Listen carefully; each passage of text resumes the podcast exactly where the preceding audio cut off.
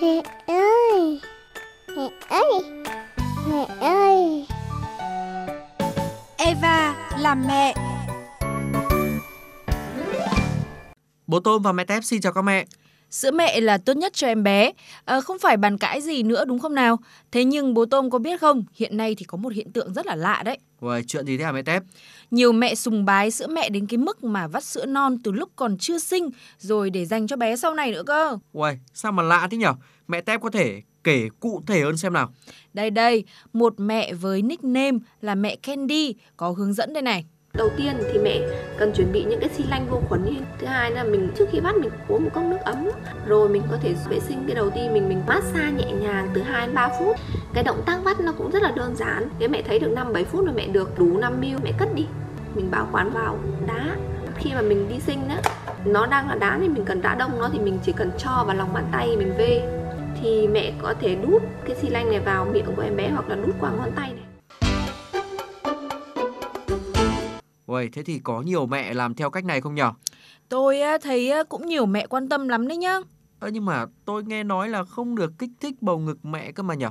Thì đấy, tôi cũng rất là băn khoăn tương tự như bố Tôm đấy. Thế nên á, giờ chúng ta hãy thử liên hệ với mẹ Candy xem chị ấy trả lời như thế nào nhé. Alo, Chị có phải chị mẹ Candy không ạ? sao em? Em đang ở tuần thứ 36 rồi thì bây giờ có nên vắt hay không chị? Em có tiền sử sinh non không? Em không. Ừ, thế nếu mà mình bắt đi thì mình có thể là bắt được Thì ờ, mỗi hôm mình bắt một chút thì có thể là nó ra sẽ nhiều hơn À, chị ơi tuần 37 là đã vắt được chứ chị?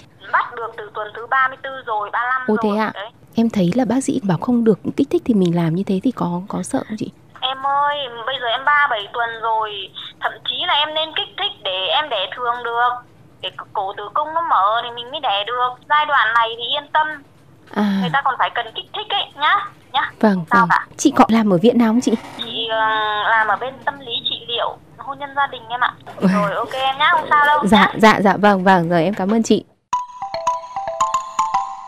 Mẹ Tép này, liệu có đúng không nhở?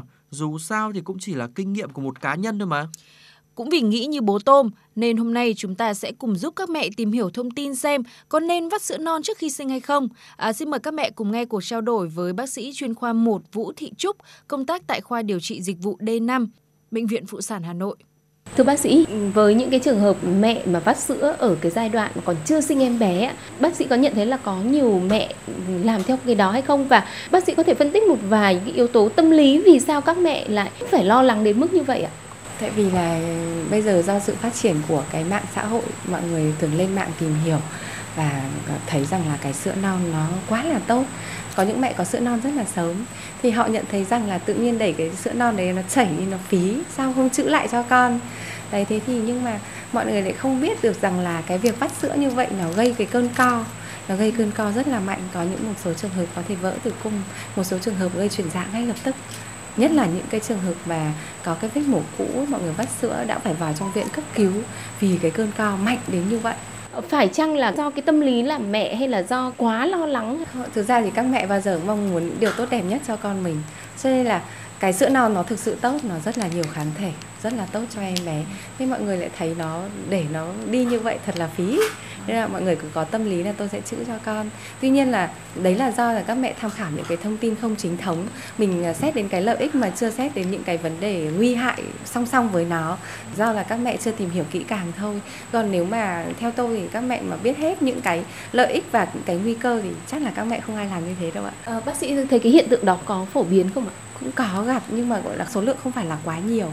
Tuy nhiên là à, bây giờ các mẹ hay lập các hội các nhóm mới thấy à, à, truyền tai nhau ấy là thấy các mẹ cứ bảo thế thì em cũng sẽ chữ sữa cho con. Rồi là có một số mẹ là khi vào phòng sinh thì mang theo cái sữa đã chữ từ trước và yêu cầu là à, sau khi con tôi sinh xong là phải cho con tôi uống cái sữa này nhưng mà thực ra thì mình cũng không biết là nguồn gốc của cái sữa như thế nào nó có được bảo quản tốt hay không. Đấy cho nên là và cái nữa là chúng ta cũng không thể gọi là đảm bảo cái sữa đấy là tốt cho em bé được.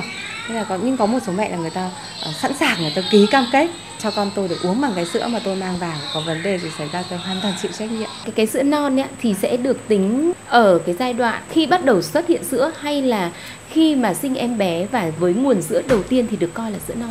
sữa non thì mình tính bắt đầu từ lúc có sữa khi mà mình trong quá trình mang bầu và ngay sau khi sinh nó là cái sữa vàng rất giàu dinh dưỡng rất giàu kháng thể rất tốt cho em bé À, với những cái trường hợp mà về quá sớm thì vì sao lại như vậy ạ?